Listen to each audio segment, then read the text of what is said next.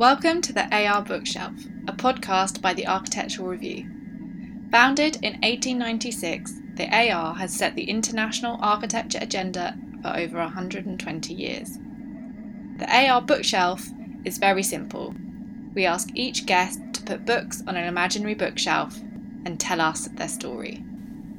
My name's Eleanor Beaumont, Deputy Editor at the Architectural Review, and joining us for this chapter of the AR Bookshelf is the writer Owen Hatherley.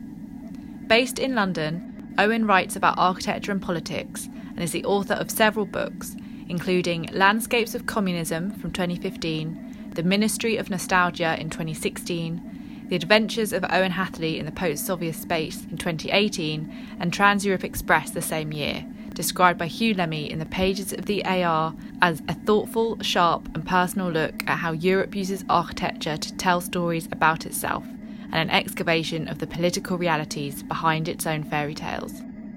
Owen is culture editor at Socialist Magazine Tribune and contributes regularly to The Guardian, Dezeen, and many others, including the AR, where he has written about everything from the gentrification of London's disused buildings to North Korean urbanism to Zaha Hadid's reputations.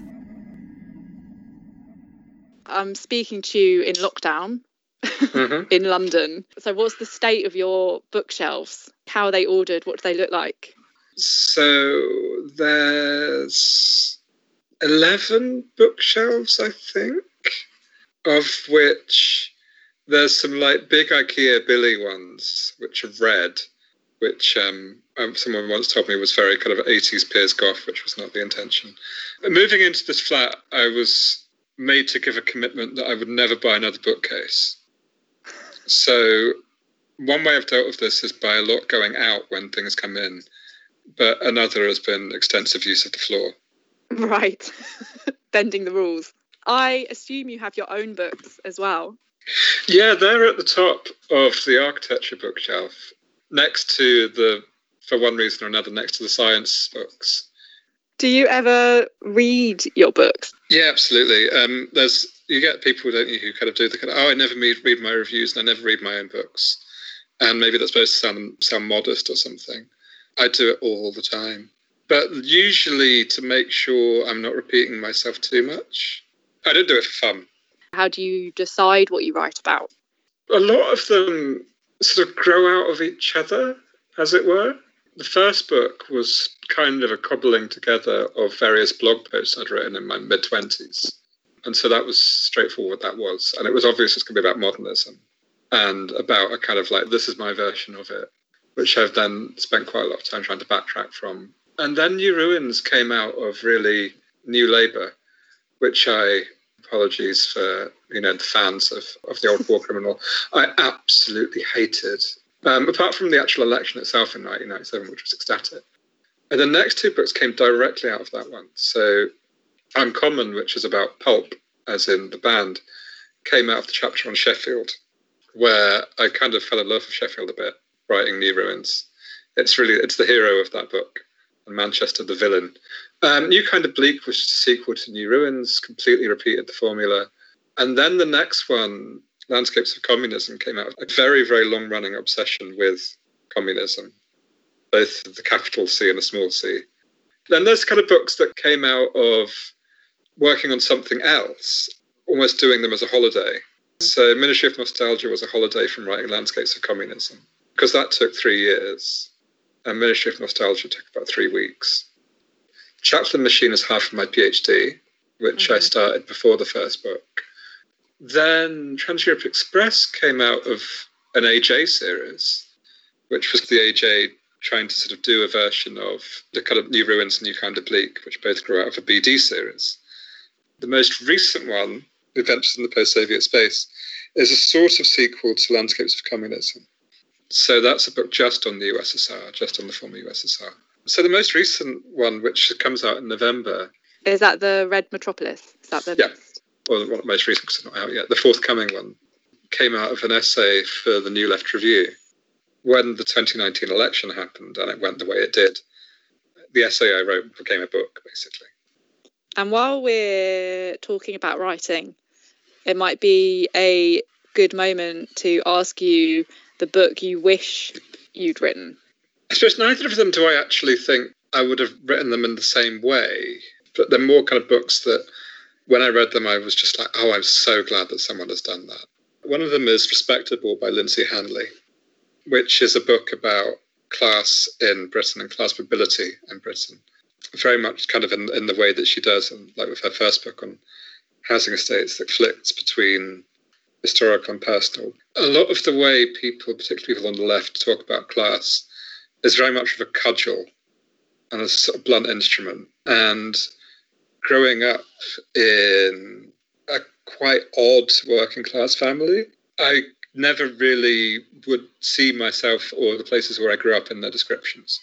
So I don't want to badmouth him because I think he's a brilliant writer and I'm very glad he does what he does. But Owen Jones's Chavs is a very good example of that. I found that he didn't really capture the kind of the ways in which people within the working class hate each other and throw slurs and insults at each other. It seemed very much, and I think he'd be honest about this, it was a middle class person's idea of working class experiences. Lynsey's book is not like that. This is how it actually felt. This is what I actually remember. And it was done with enormous clarity and, and power. And I was very glad that that was done. The other one is a book called The Anatomy of Sprawl by a writer on town planning called Nicholas Phelps again, very much of that, this is it um, variety. So, what that book is about is the fact that the largest urban area in the south outside of London is the conurbation centred on Southampton and Portsmouth, which has 1.5 million people. And nobody knows that this is the case. Nobody knows how it happened. Nobody knows what it looks like. Nobody talks about it. And one of the oddest things of all is that their kind of town planning politics has, since the mid 60s, been absolutely obsessively about rejecting the idea of the two cities growing together into a sort of South Coast super city. There was a plan in the mid 60s by Colin Buchanan, who did the famous Traffic in Towns book, to do this kind of Milton Keynes style grid, this kind of linear grid that would connect the two and there'd be this grid of like roads and public transport and industry and green space and new suburbs that would kind of flow between the two. Milton Keynes nicked a lot of its ideas off it. And it was supported by Southampton and Portsmouth and bitterly resisted by the small towns in between and by Hampshire County Council. And so it never happened. But the all the population growth that was expected did. So it was predicted that a million and a half people would live there by the 21st century, and a million and a half people lived there in the 21st century. So it all happened. You know, the infrastructure is terrible, the architecture is terrible, the town planning is non existent, it's incredibly congested, and mainly, I think, absolutely characterless outside of those two cities. And while this has happened, those two cities are actually, and nobody really knows this again, the second and third densest cities in England outside of London. So I didn't say, but it's probably obvious at this point that I grew up in Southampton. I always had the question of where the football rivalry came from, which is incredibly bitter. Like when they play each other, you know, in either of those cities, every pub has to close. My grandma, who was from Portsmouth, claimed that it was incredibly recent and that she supported both, and that when she was growing up in the 40s, everyone supported both. And one of the things in this in this book by Nicholas Phelps is that Hampshire County Council had a policy of divide and rule, and of playing the two off against each other to make sure that they would basically never be able to properly unite. um, so every single one of my questions was answered, and it was worse than I thought. My grandmother lives there, and for decades, my kind of knowledge or my experience of Southampton would be going to her house, which was a semi detached kind of mm-hmm. Victorian house, a very quiet street and in my mind, uh, we were in the suburbs of Southampton. And when I did a look at a map to see actually where her road was, it's basically by Southampton Central Station. It's like right in the middle of Southampton. Yeah, yeah, the centre of one of the densest cities in the country.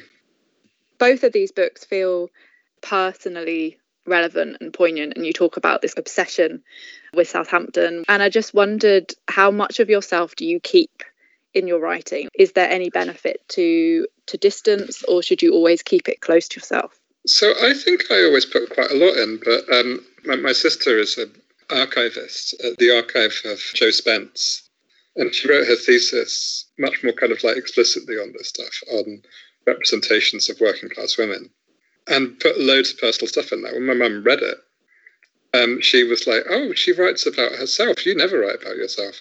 She writes about herself and her feelings. Why don't you do this?" And I was like, "I thought I did, so I must be keeping more out of it than I thought I was." The conversation so far has tracked your, um, like we started in Southampton. You didn't study architecture, and instead you have a background in kind of history and politics. So, yeah. what first inspired you or convinced you to write about architecture? I had a casual interest in it for a long time. Because I think one of the things about the, the, the just hang on about Southampton some more. One thing about its environment that's very interesting is the combination of medieval walls, tower blocks. And you can react one of two ways to that, I think, either by going, that's a terrible way to build a city, or by going, oh, that's an interesting way to building a city. How did that end up happening? There's a whole culture where to like tower blocks is okay. and to think that they're quite interesting, and to think that housing estates are interesting, and you know, kind of post-war blocks and green space are interesting, and you know, brutalist concrete theatres are interesting. And also in Lewisham Library, in the reference room, they had a big copy of Tower Block by Miles Glendinning and Stefan Muthesius, which is, you know, at least at that point, that and Elain Harwood's post-war listed buildings were the Bibles. Like those were the two mm. books. What do you think this position as an outsider to architecture, what do you think that offers you? There's that thing that Jonathan Meades, who was obviously also not one, often talks about, about how architects are one of the professions that still talk about the layman. And I think that's happened a bit less, but I bet you, you'll still find senior people in the RIBA, I'm quite sure do this, which is weird because, you know, we all use it at all times and are in it at all times. So it's completely bizarre that this be treated as this kind of, you know, absolutely specialist discipline. In a way that uh, I, I, it shouldn't be the exception, it should be the rule. There are critics who are architects whose work I enjoy, but a lot of the ones you know that stand out for me have always been people like Reyner Banham, who are who are not architects. It currently seems fashionable to bash Reyner Banham, which I won't have at all. I'm, I'm 100% pro Banham. Um, Banham, I suppose, also coming at it as a historian of architecture was always interesting for me. And I often feel that there's a thing architects do of sort of pretending that style isn't real. And I can never work out if they're just lying. And I think a lot of interesting architectures come out of that. But I, I find it completely alien to my own way of thinking. Yeah, it's one of the things that I find most baffling when I read architects on architecture. So, as someone who didn't go to architecture school, what books would you give to an architecture student? So, I've come up with a group of them. One of them is, I suppose, they're all kind of touch on architecture, but the only one that's kind of strictly an architecture book is the first one, which is Architecture in the Age of Stalin, which is by a Russian scholar now based in Los Angeles called Vladimir Paperny. He never did anything ever again, basically. of any use. Met him once and he was a little bit seedy. But it's a masterpiece, and it's exactly like how I would like to see 20th century architecture written about more. But then he takes this through the entirety of 20th century Soviet architecture to kind of explain this absolutely bizarre architecture that emerges, particularly after World War II. Things like the kind of Seven Sisters skyscrapers in Moscow or the, the circle line on the Moscow metro, things that are just incredibly weird. And and rather than kind of just seeing it solely as a state imposition or seeing it solely as, you know, some result of totalitarianism or whatever, he runs it through this sort of combination of anthropology and aesthetics. And it's it's wild. it's full of just mad stuff, like the, the gates to nowhere on the Moscow metro. And as a kind of example of what architecture can do, both in a positive and negative sense, I think every architecture student should read it. The other one I've got is Cliches of Urban Doom and Other Essays by Ruth Glass. So, Ruth Glass is probably best known now for coining the term gentrification, which she coined in a couple of essays about London in the mid 60s very much describe places like Islington and um, Notting Hill that were only just then starting to gentrify. But one of the things I like about it is this sort of combination that she has as a writer of going from the extremely kind of low levels. So working out, you know, what shops have opened on your high street and connecting them to, you know, major international forces of the flows of capital and so forth, and of industrialization and deindustrialization. A lot of her insights you can find similar versions of in, in, in someone like Jane Jacobs. But she doesn't have, I think, Jacobs' kind of moralistic and ahistorical idea about how everything is wonderful and the planners come in and ruin it. There's none of that in her work, and she's very much conscious of what an unplanned city is like and how it's not particularly great. Very conscious of the interests of capital, which tend to be ignored in the work of Jacobs and her acolytes. And one of the great pieces in it is, which the title comes from, is, is called Cliches of Urban Doom, which just goes for this long record of like, ah, the apocalyptic doomed city type nonsense. Architects and architectural discourse has this tendency to see planning and architecture in this really Manichaean way. There's a long history of things that are really unhelpful in this. It's a thing that's shared by the Plan for Voisin and Le Corbusier wanting to demolish the whole of central Paris. And you then find it again in Charles Jencks, in the stuff on Pruitt-Igoe or the stuff on Robin Hood Gardens, where he kind of dresses up as a as a mugger in the stairwell in Robin Hood Gardens, not his finest moment you know, that kind of idea that architecture is this deterministic thing and that only goes one way and that it never develops and never changes. If it was once a failure, it was always a failure. Uh, it's something that I think is very much part of how people look at modern architecture, and it also was previously, ironically, a way that people looked at Victorian architecture as being in some way kind of, you know, something inculcating poverty in people or something and it's it's nonsense, and it's has nothing to do with the actual causes of poverty or the actual experience of urban poverty and the way that they link with buildings. Why do you think it's important for architects to know and learn about politics? They're so inextricably linked, and why is it important that architects know their stuff? Yeah, they're in, well, they're in it whether they like it or not. I think is the main thing, and so it's useful for them, I think, to have some consciousness of what they can and can't affect. A lot of the 20th century saw architects, I think, extremely overrate the effect that they had on people's lives, which then meant that they became, you know, very convenient whipping boys when certain policies failed. If you're in an environment, it's worthwhile that you actually understand it. And I think otherwise, you know, it will bend you to its own will. I suppose I could understand why you wouldn't want to know too much. A lot of what architects are involved in, and this has always been, been thus, is pretty morally dubious. I spend more time wanting to explain architecture to people that aren't in it. You to people involved in politics, for instance. I spend much more of my time trying to explain people in politics why they should be interested in architecture than trying to explain to people in architecture why they should be interested in politics. I just think that anyone knowing about politics is important because we live in a democracy, and supposedly, if you live in a democracy, everyone is supposed to help make the decisions. What do you say to architects who claim they're apolitical? I don't think it's possible to be apolitical. Like politics is happening whether you like it or not. It's like being a oxygen. Like you might not think about the fact you're breathing oxygen, but you are. Um, you might not think about the way in which you're political. Everything you do is a political act. But that doesn't mean that you have to be party political in any way necessarily. On the one hand, it'd be easy to get on a horse and go, you should not work in any circumstances where this and this happens. But, you know, I'm very much in one of the few professions where you don't have a huge amount of risk of that. There's places in writing where you're going to get asked to do dodgy things, but I generally don't get asked to do them. The Daily Mail aren't exactly going to be knocking at my door.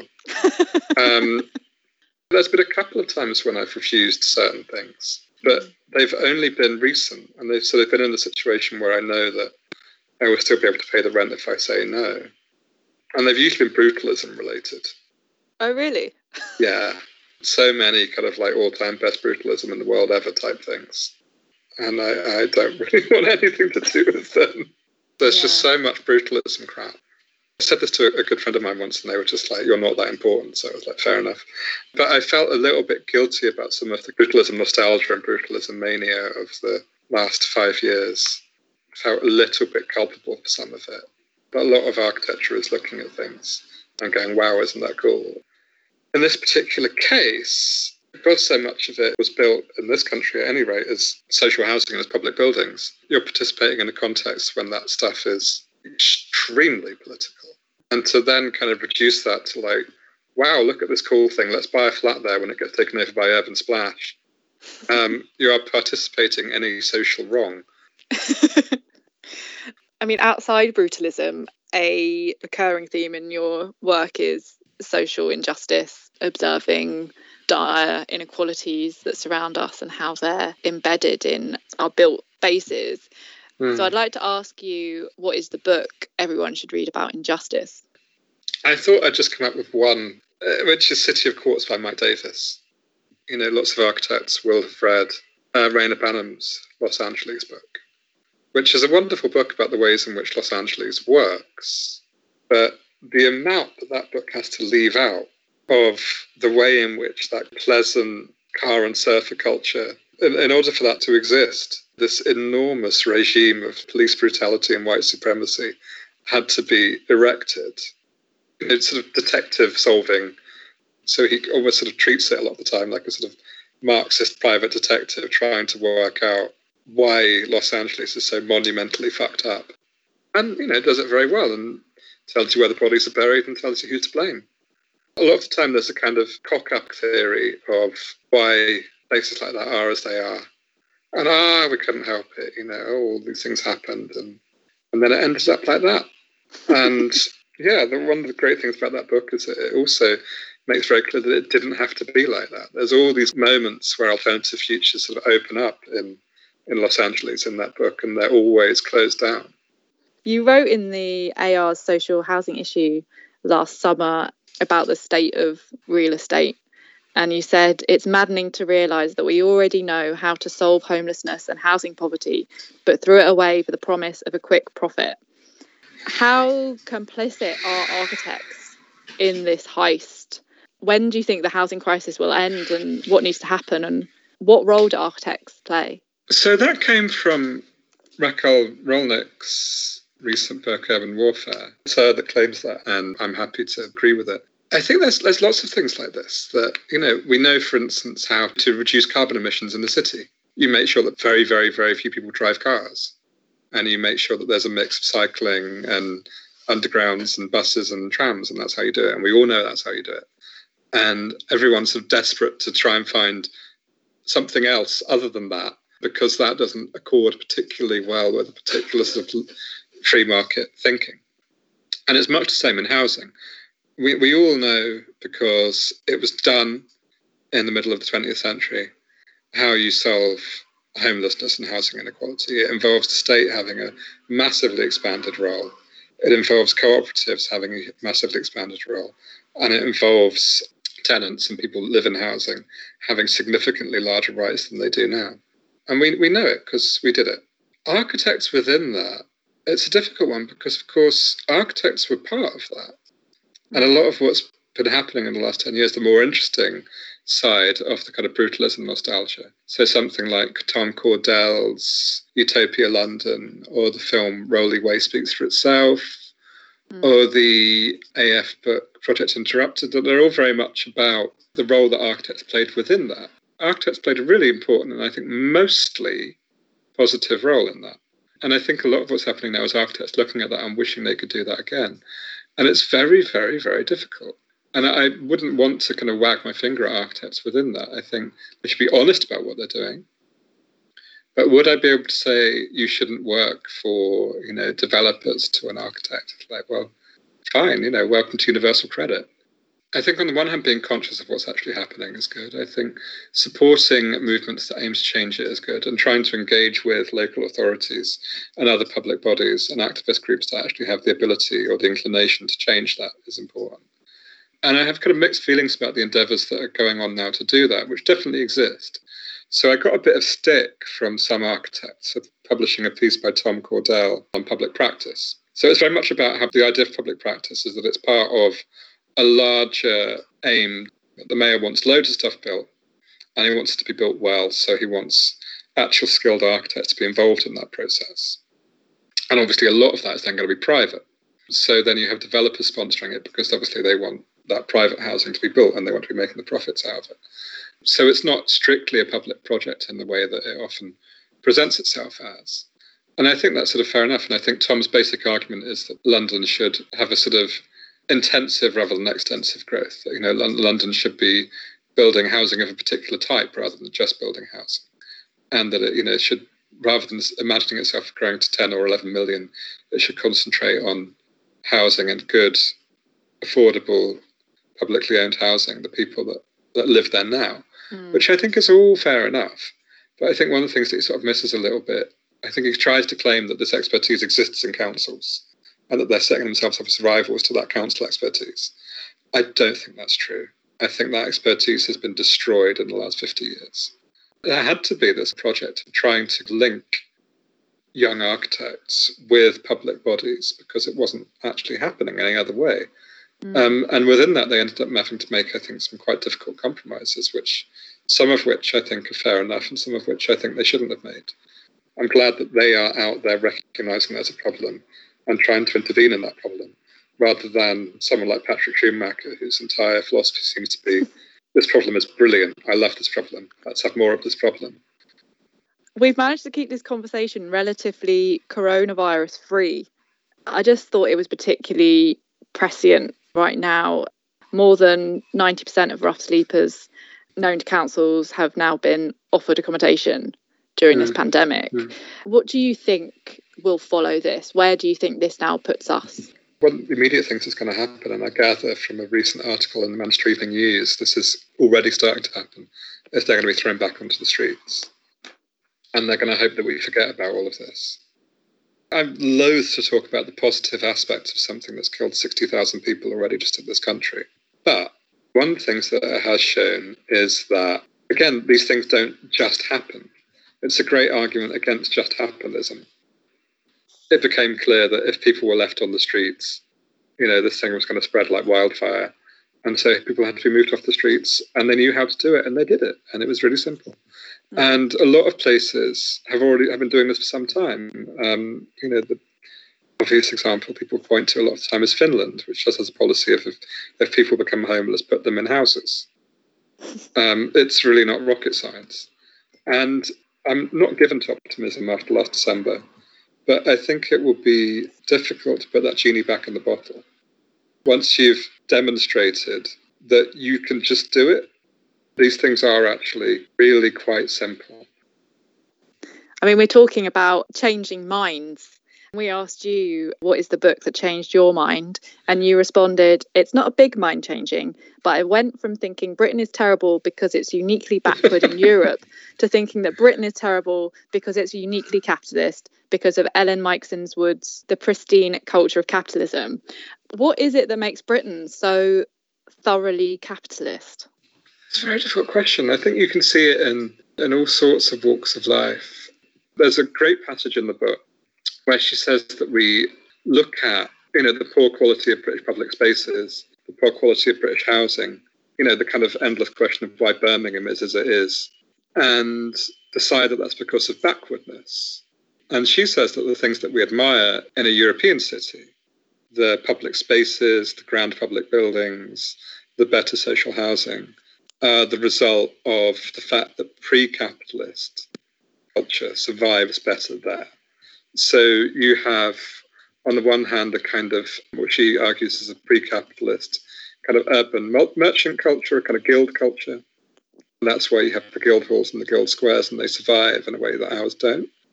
And I would add to that also the fact that they tend to have stronger trade unions and stronger kind of, want of a better word, civil society organizations than we do in Britain, and also probably add than, than they do in the United States. And so because of that, there's these checks on on money, and that we just don't have them. And you can see that, and you know, uh, it's a great way of seeing that in architecture. Of like the particular awfulness, like the extremely poor kind of haptic quality of, of British buildings. Something like New Street Station, how cheaply that's been done, or the kind of additions to Waverley Station in Edinburgh. Like these things are so cheap and so tacky no other country is so obsessed with making the pettiest saving of money and making sure that you know that that, that our wealth creators get a nice big chunk of the profits. I'd like to move on to some quick fire questions now. What's the book whose cover you would have on your wall? So I actually have a frame shaped like a book, which has a constantly rotating book inserted into it. And the current book inserted into it is The Psychopathology of Everyday Life by Sigmund Freud in uh, 1930s Penguin edition. And that was mainly because I, uh, you know, did that at the start of knowing I wasn't going to be able to leave the house for three months. It seemed appropriate. and what about the covers of your own books? How was that decision made? So the most recent one is a joke um, at my own expense. It came from um, the cover of Hergé's Adventures of Tintin in the Land of the Soviets, which is the first Tintin book. And like all Tintin books, is incredibly racist and right wing. But it just has this picture on the front of this little lad in a boiler suit in front of the Kremlin. And I thought this was hilarious. And it was a sort of joke on, I guess it's at my expense as like, traveller goes through the Soviet republics and reflects on what he sees there and the sinister lands. Could you tell us the book you ought to have read but haven't? All of the big Russian ones. Given I've got such an interest in Russian and Soviet and Ukrainian and Belarusian and Caucasian and Central Asian culture, I've read Crime and Punishment and Notes from the Underground, but I have never read Brothers Karamazov. I've never read anything by Tolstoy. I've not read Anna Karenina, I've not read War and Peace, I've not read Resurrection, not read anything. I've never read What is to be Done by Chernyshevsky. Shameful, really. Talking of guilt, what's the book that no one can ever know you've read? Um, well, they will know now, won't they? I suppose I've not really made any secret of this, but my big sort of guilty influence on my development as a writer and human being is the work of Julie Burchill. so Burchill is a monster and a bigot and a transphobe and a racist. And she hasn't written a good sentence in about 25 years. But I had like an awful kind of writer crush on her when I was a teenager. And it took a long time to get over it. And the kind of worst example of this, I think partly it was a class thing, you know, that, that she made such a thing of like, as she puts it, flexing her roots. And being from where I was from, I was very into that in a way that probably made me insufferable when I was a student. That book is her attempt to write a sort of communist Jackie Collins book about becoming a coked up journalist in London in the 80s. Young woman from, it's obviously her, you know, young woman from Council Estate in Bristol becomes journalist in 1980s kind of Pet Shop Boys London. But yeah, that and like there's a couple of essay collections of hers from around the same time, which includes one called "Waiting for the Russian Ballet," which is about how much better Britain will be when the Soviets finally invade us. When we asked you what the one book you would take into quarantine with you is, you replied that you are in quarantine and you have your library, so it doesn't apply. Instead, you gave, I think, six books for your answer to the books you reread again and again. So instead, I'm going to ask you to just pick one of those to take into quarantine with you. Oh, man. So they were all um, essay collections. There's one by Angela Carter, one by James Baldwin, one by George Orwell. I think the one I would choose is because it's in four volumes, would probably have to be the Orwell one. Although, God, I can imagine three months of Orwell, I'd be absolutely wanting to kill him. But the other ones are too short. I suppose probably the Angela Carter one. Yeah, Angela Carter's collected essays. It's about 600 pages. It's a lot going on. I'll take that. and you described them like old friends in your email. And actually it's surprising how many people do describe their books as old friends and then are horrified at my next question which is if you could only save five from the bonfire what would they be I mean, obviously, I don't want all my books to go on fire, but if they did, I'd limit it to those that have sentimental value. So one of them belongs to my granddad, and um, it's a signed copy of the Scottish nationalist and communist Hugh MacDiarmid's volume Stony Limits. which has his poem on the beauty of Lenin Mausoleum, among other things, but mainly just because it's, you know, there's a particular thing of it belonging to my granddad, of it being signed. It's a thing I would like to keep. The other is one of this would be really difficult because it's huge, but it's a lovely thing, and I wouldn't want to have to try and find another copy of it. Is a volume that was produced in 1954 on the rebuilding of Warsaw but specifically mainly on the rebuilding of the Marszałkowska residential district, so which was rebuilt in kind of big, grandiose neoclassical way in the 50s.